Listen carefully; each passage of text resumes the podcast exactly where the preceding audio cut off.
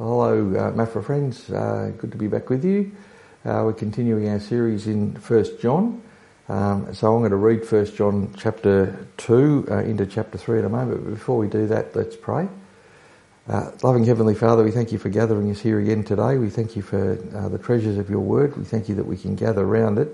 And so we pray now that in the same way that you authored these words by your servant John through the power of the Holy Spirit, we pray that you would speak to us about your Son through the Lord, uh, through the Holy Spirit this morning too. Uh, convict us and um, reassure us and uh, grant us a, a sure and, and, certain knowledge and hope in, uh, in the gospel of our salvation. We pray in Jesus' name. Amen. Well, I, uh, in my previous church, there was a lady who came to it. Uh, she'd been, she not that long become a Christian and she'd been going to another church and uh, she came to us and she told me that she'd been to see her previous pastor and she said, You're not really teaching us the whole Bible. And he said, Well, different churches teach different parts of the Bible. So she asked me what I thought about that. And I said, Well, I'm a bit concerned about that actually because uh, the Apostle Paul tells us we should teach the whole counsel of God. Uh, we don't get to be selective, so that's our policy here at Mafra. We'll, we aim to teach through the whole Bible, Old and New Testaments. But then she said, Well, how can you know when you're being taught the truth? And that's a pretty good question because everybody says they're teaching you the truth. So how can you know that you're being taught the truth? Well, it's those sorts of issues that, that uh, John is addressing in his first letter, in 1 John. Um, how can you be sure that you've been taught the truth? How can you be sure that you are a child of God and that you're receiving eternal life? That's why John writes. John writes repeatedly, he says, I want you to know. I want you to know. And so it's possible to know. It's not guesswork. Uh, it, it's something that you can be quite sure of. And First John is a very important part of the New Testament for that reason. Now we've seen previously that the situation that John's addressing is one where people have left the church. And that's caused consternation to the people that have remained because they're wondering, well, where does the truth lie? So last week we looked at 1 John chapter 2 where in verse 19 John talks about people that he calls antichrists, people who are opposed to Jesus and his message. And he says they, that's the antichrist, they went out from us, but they were never of us. For if they had been of us, they would have continued with us. So he says to continue with a community that it's been formed around the teaching, which is based on the eyewitness reports of the apostles. Stay there, don't depart from it. And so he says to them in, uh, in verses 26 to 27 of chapter 2, I write things these things to you about those who are trying to deceive you. So there was a truth issue at stake. These people had gone out and they were trying to deceive those who had remained. And obviously their teaching was attractive. If it wasn't attractive, if there wasn't some temptation to follow them, then John wouldn't have had to write. So here's a, here's a, a thing. What a, let's put ourselves back in their shoes or sandals for a moment. Um, what if one of those antichrists was a close friend or even a family member? What if the price of remaining connected in relationship with that close friend or family member was that you had to join them? Is that acceptable? Well, John would say no, because truth is truth. John would say, don't go, don't go out after them. And so, first John confronts a very real danger then, but it's also a danger which is present with us now because we are in a world where there are many competing claims for truth. Uh, so not long ago, a family member of ours uh, asked me why it is that certain books make up the New Testament and certain books don't. And so she'd been uh, got at by a Facebook friend who was trying to tell her that there were books that should be in the New Testament that, that weren't. And we'll have to deal with those sort of issues at another time, but she didn't really know how to answer. She knew that the New Testament is God's word, but she was wanting to know why these others aren't. There are good answers to that. We haven't got time to go into it today. But uh, it was affecting her, I suppose. Um, so we, we need to be careful about what we believe. So for John, one of the key words in this letter is abide, which means, we looked at it last time, abide is an old fashioned word that means to continue or to remain, to stay with the program. And so the people who have left, the Antichrist have not abided, they haven't continued or remained. And so John proposes three tests by which those who want to remain true to Jesus will be able to work out what is true and what is false. So there's the truth test, there's the love test, and then there's the obedience test. And so the truth test is who is teaching what the apostles, the eyewitnesses, the people who had received the original gospel message from Jesus, who's teaching that accurately? So there's the truth test. There's the love test. Who is demonstrating the love that Jesus commands must be the evidence of people being his, his friends, followers, and children? Uh, who, who's living in love? And then there's the obedience test. Whose lives stack up in terms of doing the things that Jesus said must be done? And there's a fair bit of overlap between these. They all connect with each other. So 1 John chapter 2, verses 28, uh, from verse 28 down to chapter 3, 24. Let's read it together. 1 John chapter 2. Uh, the apostle writes, And now little children abide in him, so that when he appears we may have confidence and not shrink from him in shame at his coming. If you know that he is righteous, you may be sure that everyone who practices righteousness has been born of him. See what kind of love the Father has given to us that we should be called children of God, and so we are. The reason why the world does not know us is that it did not know him. Beloved, we are God's children now, and what we will be has not yet appeared, but we know that when he appears we shall be like him, because we shall see him as he is. And everyone who thus hopes in him purifies himself as he is pure. Everyone who makes a practice of sinning also practices lawlessness. Sin is lawlessness. You know that he appeared in order to take away sins, and in him there is no sin. No one who abides in him keeps on sinning. No one who keeps on sinning has either seen him or known him. Little children, let no one deceive you. Whoever practices righteousness is righteous, as he is righteous. Whoever makes a practice of sinning is of the devil for the devil has been sinning from the beginning. The reason the Son of God appeared was to destroy the works of the devil. No one born of God makes a practice of sinning, for God's seed abides in him and he cannot keep on sinning, because he has been born of God. By this it is evident who are the children of God and who are the children of the devil. Whoever does not practice righteousness is not of God nor is the one who does not love his brother. For this is the message that you heard from the beginning, that we should love one another. We should not be like Cain, who was of the evil one and murdered his brother. And why did he murder him? Because his own deeds were evil and his brother's righteous. Do not be surprised, brothers, that the world hates you. We know that we have passed out of death into life because we love the brothers. Whoever does not love abides in death. Everyone who hates his brother is a murderer, and you know that no murderer has eternal life abiding in him. By this we know love, that he laid down his life for us, and we ought to lay down our lives for the brothers. But if anyone has the world's goods and sees his brother in need, yet closes his heart against him, how does God's love abide in him? Little children, let us not love in word or talk, but in deed and in truth. By this shall we know that we are of the truth and reassure our heart before Him. For whenever our heart condemns us, God is stronger than our heart, is greater than our heart, and He knows everything.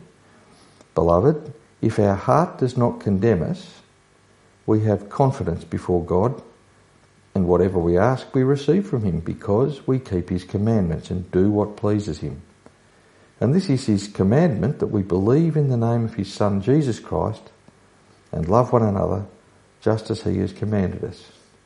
Whoever keeps his commandments abides in God and God in him. And by this we know that he abides in us by the Spirit whom he has given us. Now before we go any further, you'll notice there the frequent use of the word brothers. Uh, it does not just refer to men or males. Uh, the, the, the, word literally in Greek is brothers, but uh, in those days it was used for mixed audiences. It's a bit like saying you guys. Um, it means everyone there. Uh, it just means a group of people who have come together and, and, and are related to each other um, in, in, in a very close fashion. But um, even though it's a gendered sort of term, it, it, does not it does not rule out women. They're part of this as well. So what we're seeing here is that the true fellowship with Christ is seen in love and in righteousness. They're the tests that you can you can determine uh, who's in uh, the true family of God. And so the first verses from chapter uh, 2 verse 28 down to chapter 3 verse 3 tell us that we can have confidence, um, not shame, when Jesus returns, when, when the Lord Jesus Christ appears. And so this is a transitional section. It's bridging the last section that dealt with the antichrists and their doings, and it goes on to the next section. So this is a bridge, this is a transitional section. And the, the people have been threatened by these liars and deceivers, these antichrists, and so again, they're, they're, commanded. John says, This is what you must do. You must abide. You must continue in Jesus. Don't fall for the deceiver's lies and leave with them. So you've got to remain with Christ. You've got to follow the teaching that's been heard from the beginning, the, the, the, the message that's uh, the product of the eyewitness reports. Accept no innovations. Have you ever seen uh, products that advertise themselves that way? Uh, they'll say, uh, You've seen the rest, now try the best. You know, we are still the original. So uh, it has been an advertising ploy. You know, we are the original and the best. Accept no imitations. That's how it is with the gospel message.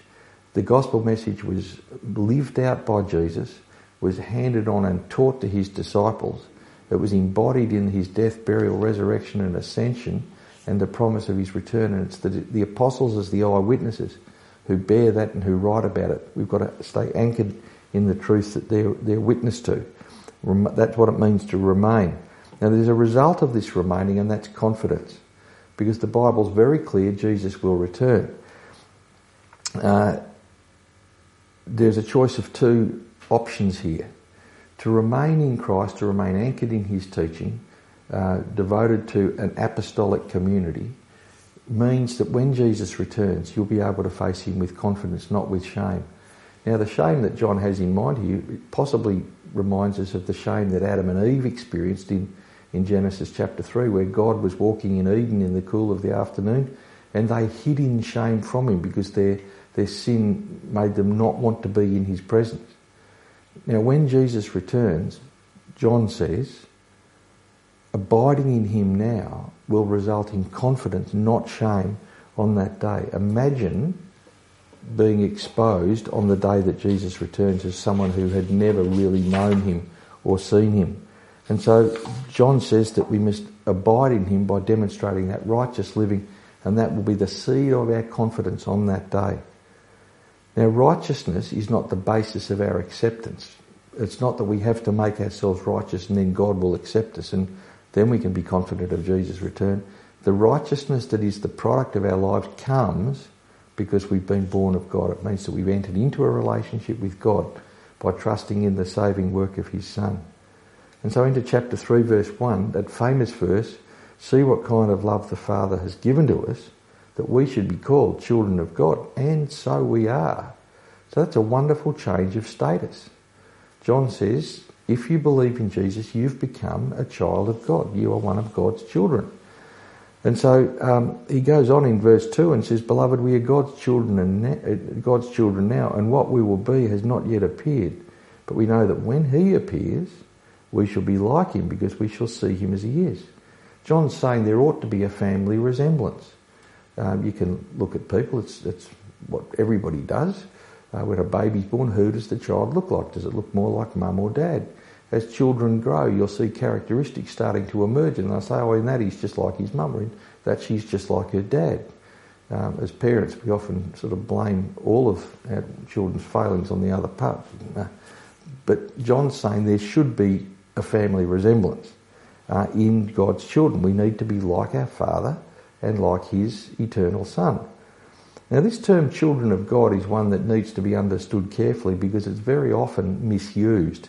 So just to, to, depart from our theme for the moment, I just want to think about what, what that idea of being a, a, a child of God or the children of God means.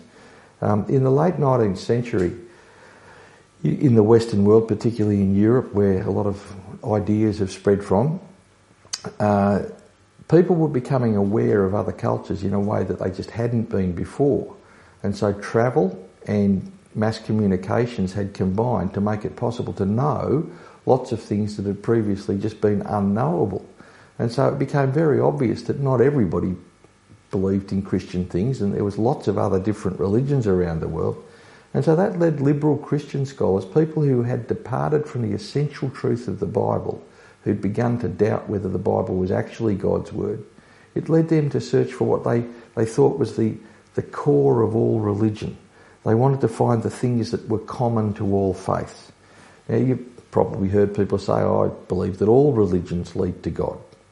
Um, it's a popular kind of thing to, to say or believe, but you can only say that uh, if you don't know about all religions, because all religions are not basically the same. They, they, they differ about many things. There's some religions that believe in lots of gods. There's some religions that only believe in one God.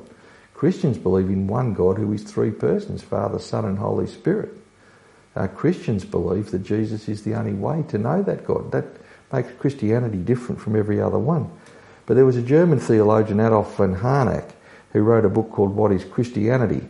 And in that book, he said that Christianity's essence, the core of Christianity, boiled down to this the universal fatherhood of God and the universal brotherhood of man. Now, that's a phrase which I've heard many people use. That's what they say they believe. Uh, the fatherhood of God, the brotherhood of man.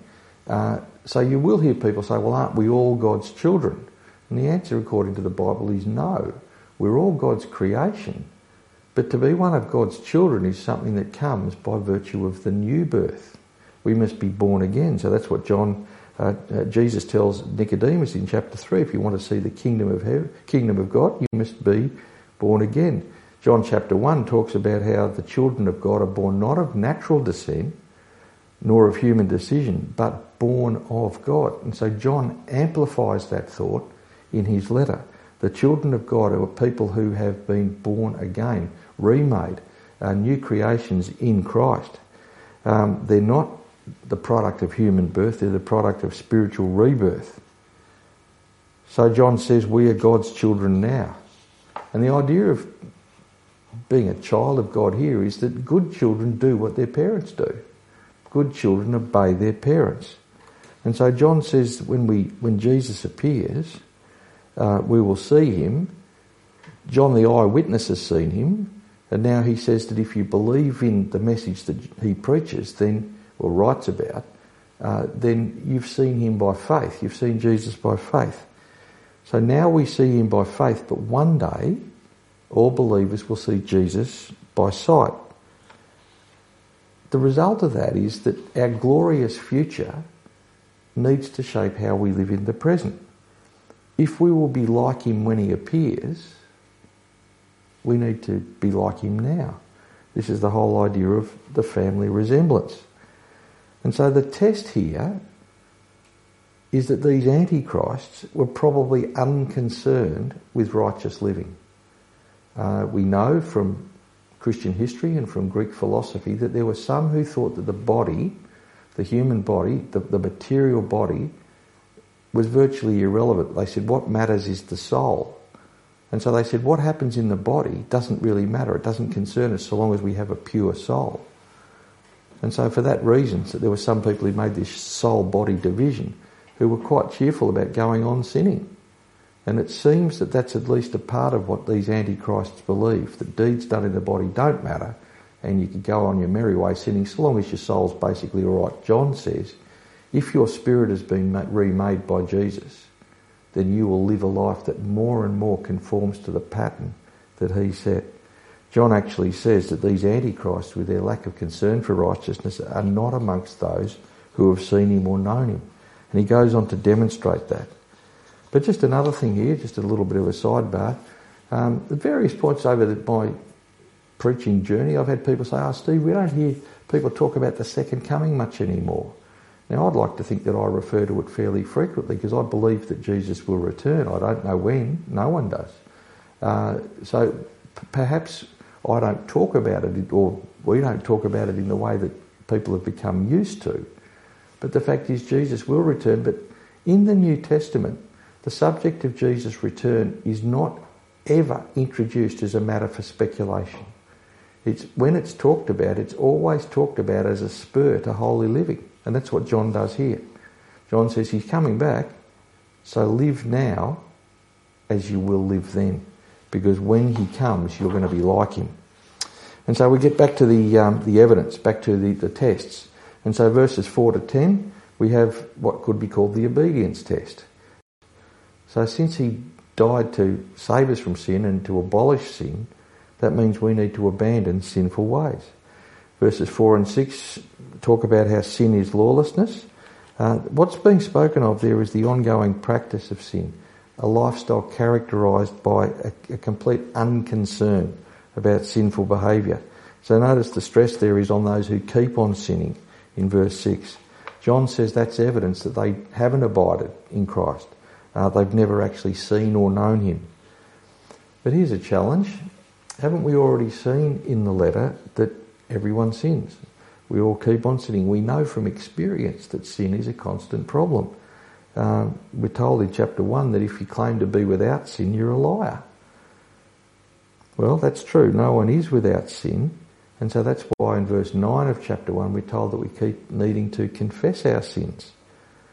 But what's being spoken of here in chapter 3 is the unbroken habit of sin. A person who makes a practice or keeps on, who they actually abide in sin rather than abide in Christ. And you'll notice this with people who have their consciences is not troubled by things that are ungodly, thing, sins of a kind that Jesus died to save us from. Um, this is a departure from the apostolic faith. So the deception in verses 7 to 10, uh, if, if they follow after the teaching of those who are unconcerned about sin, uh, what that means is that their father is not God, their father is the devil. So, like I've said before, when people make mistakes about Jesus, they very often make mistakes about his person, who he is, and his work, what he came to do. Now, what was Jesus' work? Well, according to verses 5 to 8, he came to take away sin and to destroy the devil's work. And so, children of God, genuine children of God, because of what Jesus has done, can't continue to live lives characterised by the sinful works that Jesus came to die to save us from. It's our sin that caused it to be necessary for Jesus to die. We can't continue to cultivate a lifestyle characterised by the sin that made Jesus' death essential. And so those who persist in the works that Jesus came to destroy betray their true family of descent. They're of the devil, not of God. So to be born of God means to be cleansed of all sin and all righteousness. It's a whole new start. Uh, it's a whole transformation. And so verse 10 says, by this it is evident. So in other words, these are the people to look out for. And so we can say that someone who is unconcerned about sin, someone who has ceased from the daily battle, someone perhaps who claims to be without sin, or someone who downplays or excuses or justifies their sin. Now, I had someone who came to see me once to talk about, um, well, he wanted to tell me that he thought it was quite fine for him to continue in an unbroken pattern of sinful behaviour of a kind that the Bible says is characteristic of someone not receiving the kingdom. And he was there to tell me that what he was doing was fine and he wasn't troubled by it. And I told him he was walking on a very, very dangerous path. And so he looked me in the eye and said, Don't you ever sin? And he was trying, and of course, my answer is, Of course I do. So he was using that as a justification for him continuing to sin. And you can't do that. If you cease to be concerned with sin, then you should be worried, right? If your conscience is tender about sin, then repent of it quickly, like 1 John chapter 1 verse 9 tells us. But this fellow had nothing of that. And, and so he was giving every appearance of not actually being a child of God. And so John says you want to watch out for these sort of people and you want to be very careful of hanging around with them. But then you might say, well, but aren't we supposed to witness to them? And I've said this before and I'll say it again. The question is, the challenge for us is, are they having more of an impact on us or us on them? Because if they're having an impact on us, we've got to be very, very wary. It's not for nothing that the Apostle Paul wrote, 2 Thessalonians 3 verse 14. He says, if anyone does not obey what we say in this letter, take note of that person and have nothing to do with him. Christian obedience really does matter. Obedience to the standard that's been set by the apostles, the eyewitnesses, the author of Scripture. So moving on into chapter 3, uh, 3, verses 11 to 18, we get the love test. And John says this is a test of whether you're living in life or living in death. And so he says, using that phrase, the beginning again, for this is the message that you've heard from the beginning that we should love one another. Now he gives two examples. He gives the, the, the negative test. He says, don't be like Cain, because Cain demonstrated a complete lack of love when he killed his brother. Um, but then he gives a positive test and he says the test of genuine Christian love is to be like Jesus who laid down his life for the brotherhood, for everyone. And so we need to be, if, here's another famous uh, 3.16 verse. John 3.16 is famous, justly. Uh, but John, 1 John 3.16, by this we know love, that he, that is Jesus, laid down his life for us, and we ought to lay down our lives for the brothers. Now that doesn't mean we're going to die for the sins of others. We can't do that. But what it does mean is that we will put the needs of others ahead of our own because we want to see other people built up. So Jesus laid down his life as the good shepherd. That's what we read in John chapter 10. And the test of genuine Christian discipleship, of being a child of God, is that we live lives devoted to serving the practical needs of, of fellow believers as well. Verse 18 says that deeds matter much more than words at this point. So there's the obedience test and there's the, the love test and there's the truth test. Committed, continuing to be committed to the truth of the gospel. So verses 19 to 24. Uh, this is a, a, wrap up of this section with true abiding, the true test of, of truth and, and love and obedience. And so verse 19, John says, By this shall we know that we are of the truth and reassure our hearts before Him. John wants you to be sure that you belong so that you can be ready to meet Jesus and not shrink in shame from Him at His coming. And so the tests combined where truth and love and obedience all merge, where one leads to the other and each reinforces the other. You can't say, well, I'm going to be big on truth, but I'm going to leave love and obedience aside. Two out of three is not enough. Jesus, John says that the true disciple, the true child of God will be committed to all three. And so they combine in, in practical loving action towards fellow believers. Now, when John writes there that God is greater than our hearts, what he means is that God's not stingy. God is rich in mercy, the Apostle Paul tells us. He's, he's free in his forgiveness. And so when, when John commands us to love generously, he's saying love like God does. God's greater than our hearts. And so we need to bear that family resemblance. Our love needs to be a reflection of the love that we have each received from the Father who's forgiven us. We need to be people of generous hearts. So verses 21 to 22 tell us that being generous like God means to abide. It means to be confident that we are His children, that He is indeed our Father. And that confidence will be expressed in prayer. So if you're lacking in confidence in God, don't be surprised if you don't pray much. Uh, but when we know God, when we love Him and are fill, filled with His Spirit we'll want to meet with Him. And so because of that, we, we will regularly go to Him and will be confident that He will answer our prayers because the more and more we know of Him, the more our prayers will be confirmed to asking from Him the things that He wants most for us. And so verse 23, as we finish up, uh, John writes, this is his command that we believe. There's the truth test in the name of his Son Jesus Christ and love one another. That's the love test. Just as he has commanded us. That's the obedience test. The true children of God will believe what's true, they'll love wholeheartedly, and they'll obey cheerfully. And so John says to abide, to remain, to continue in the teaching you've received from the beginning about the Son of God who is from all eternity, who came to destroy the works of the devil and then you'll live lives now that anticipate the life that you'll live in the eternal state. Now, John was an expert on the subject of Antichrist because he'd had at least two experiences of seeing them. So in John chapter 6, we read there that many disciples left Jesus. And Jesus says to the twelve, Do you want to go away too? And Peter said, Well, where can we go? You alone have the words of eternal life. Correct. Don't be swayed, even if many should leave. There's the old hymn that says, though none go with me, still I will follow. Stay with the truth, no matter how unpopular it is. The world may hate you, but remember that it hated Jesus first. But then John had another experience of an antichrist, Judas. He'd been with the disciple band since the very early days and then he left. He went out from them according to John, John 13. He went out and it was night. So John's seen it firsthand and now he's seeing it again in one of his communities, these people that he loves very dearly and he's very concerned for. And so John writes to tell us that true fellowship with Christ, to be the true children of God, will be seen in an ongoing commitment of abiding, of remaining, of continuing in the truth of the Lord Jesus, in deeds of love, and in righteous living. Because God's children bear the family likeness like Father, like Son. Let's pray. Heavenly Father, there's just so much to, to take in from these words, so we pray that you would help us to, to think on them, to, to meditate on them, to take them to heart and to go over them again and again.